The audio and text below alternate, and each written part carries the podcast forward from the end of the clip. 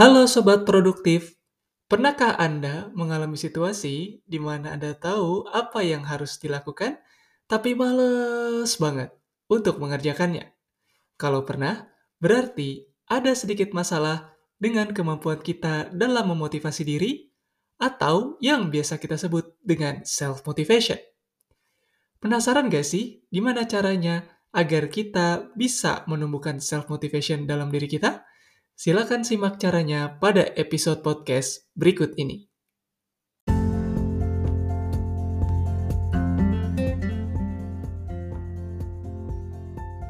Halo sahabat Indonesia Produktif, selamat datang di Productive Me Podcast. Dalam podcast ini, Anda akan menemukan beragam strategi, tips dan trik tentang bagaimana menumbuhkan produktivitas hidup baik secara personal dan juga profesional. Dipandu langsung oleh Ari Rahmawan, founder Cerdas Mulia Institute yang juga seorang productivity enthusiast. Selamat mendengarkan.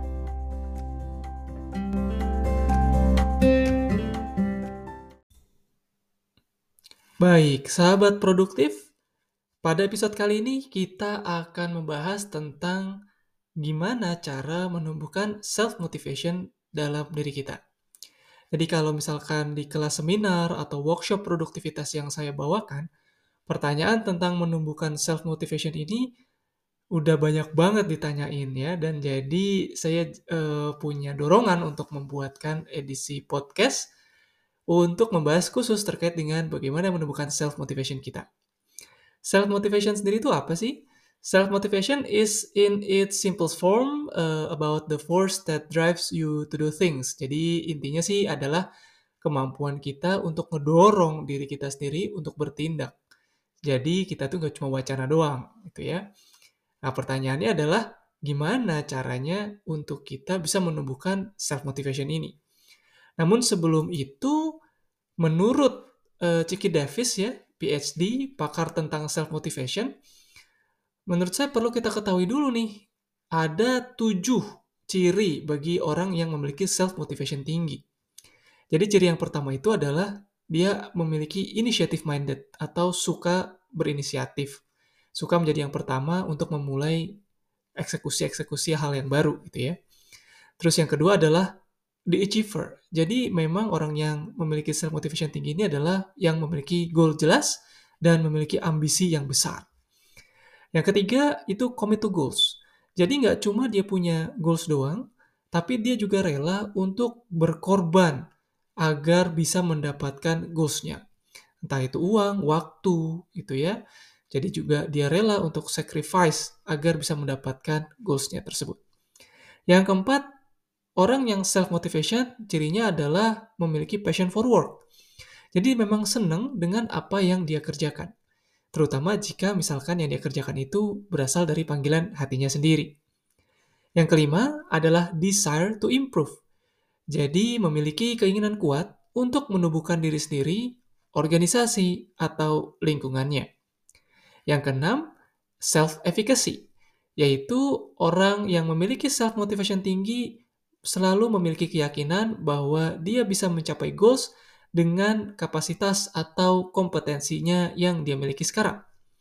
Dan yang ketujuh adalah eagerness, yaitu adalah senang mencari challenge baru yang bahkan berada di luar bidang yang dia kuasai. Nah, sekarang pertanyaannya, kalau misalkan kamu dulunya adalah orang yang pernah memiliki self motivation yang tinggi, namun tiba-tiba drop, maka coba deh cek dari tujuh ciri yang tadi disebutkan, mana yang paling mirip dengan Anda, lalu kemudian mana yang dia itu layu atau sempat hilang. Sehingga cara untuk menumbuhkan self-motivation kita adalah dengan cara menemukan kembali tujuh ciri yang tadi agar ada di dalam diri kita. Nah, sehingga pertanyaannya, gimana caranya atau strategi yang praktis agar kita bisa menumbuhkan self motivation di dalam diri kita. Nah, di sini menurut Jen Zamzo, PhD dari Concordia University Irvine, yang memang kerjaannya sehari-hari itu mendalami terkait dengan human meaning and purpose, menyatakan ada lima strategi yang bisa dicoba untuk bisa meningkatkan self motivation kita berbasis pada sains. Apa saja strateginya? Yang pertama adalah kalau kita membuat goal, maka bikinlah, buatlah meaningful life goals. Jadi ini strategi yang pertama. Membuat meaningful life goals. Maksudnya meaningful life goals ini adalah pastikan kalau kita memiliki goals atau target yang ingin kita kejar, kita bisa menjawab kenapa kita memiliki target tersebut. Jadi untuk memastikan agar kita memiliki alasan yang jelas dan juga tidak hanya karena misalkan terinspirasi oleh orang lain dan sekedar ikut-ikutan. Strategi yang kedua adalah set your goals difficulty to sweet spot. Jadi kalau misalkan kita memiliki goals, pastikan bahwa goals yang kita uh, targetkan itu tidak terlalu sulit dan juga tidak terlalu mudah untuk dicapainya. Sehingga tingkat kesulitannya itu pas berada di tengah-tengah, not too easy and not too hard. Sehingga disebutnya adalah sweet spot difficulty. Nah, pastikan bahwa ketika kita ngeset goals, agar kita memiliki self motivation yang tinggi, maka tingkat kesulitannya berada dalam sweet spot. Kemudian yang ketiga, Strateginya adalah menghitung price of the goals.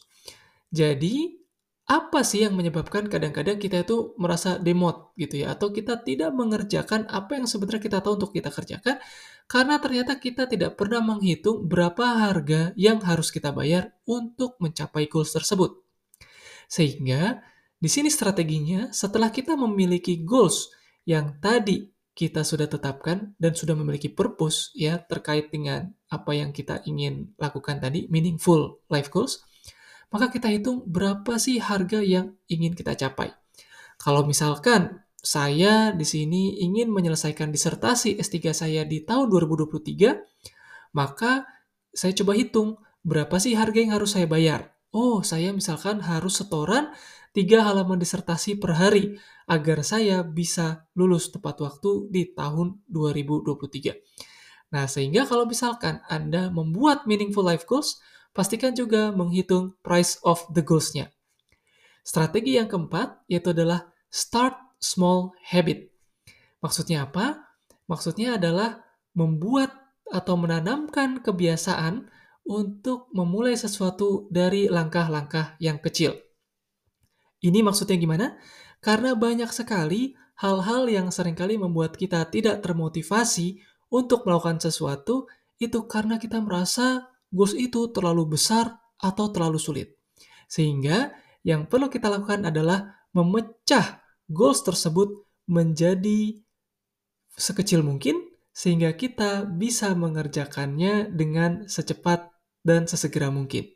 Sebagai contoh, kalau misalkan saya ingin membuat podcast ini, ingin menghasilkan satu episode podcast, maka di situ saya buat yang paling kecil langkahnya yang bisa saya lakukan adalah dengan membuka komputer.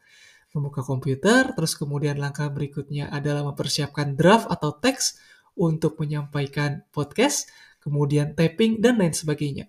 Intinya adalah pastikan kita membiasakan diri start small, karena dengan start small itu kita nanti akan bisa mencapai ya satu persatu to-do list yang kita miliki sehingga kita merasa bersemangat karena kita memiliki feeling of accomplishment yang kemudian akan merembet untuk kita mengerjakan hal-hal yang berikutnya. Kemudian strategi yang kelima, yang ini menurut saya adalah strategi pamungkas dan yang paling bisa menggerakkan saya, yaitu adalah dengan mengingat kematian yang bisa datang sewaktu-waktu. Atau bahasa kerennya disebut juga dengan the psychology of facing death.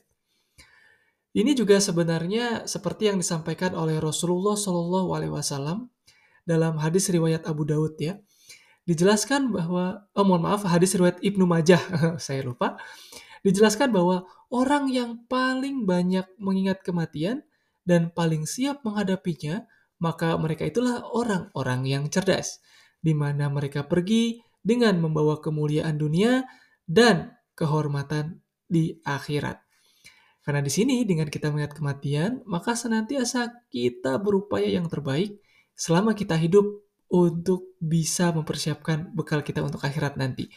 Nah, sehingga tentu saja ketika kita mulai bermalas-malasan, ketika self-motivation kita mulai turun, atau benar-benar kita nggak bisa bergerak sama sekali, kita nggak mau action sama sekali, coba kita ingat kembali bahwa hati-hati, kematian itu bisa datang sewaktu-waktu. Dan buat saya, ini adalah strategi yang paling nampol dan yang paling efektif untuk membuat saya segera bergerak. Demikian um, episode ya yang bisa saya sampaikan terkait dengan self motivation. Dengan tadi kita sudah mengupas terkait dengan tujuh hal atau profil dari orang yang memiliki high self motivation dan juga lima strategi untuk meningkatkan self motivation di dalam diri kita. Semoga episode kali ini bermanfaat untuk sahabat semuanya yang sedang meningkatkan produktivitas hidupnya. Saya Ari Rahmawan, saya pamit undur diri dan sampai jumpa di episode podcast berikutnya. Salam Indonesia Produktif.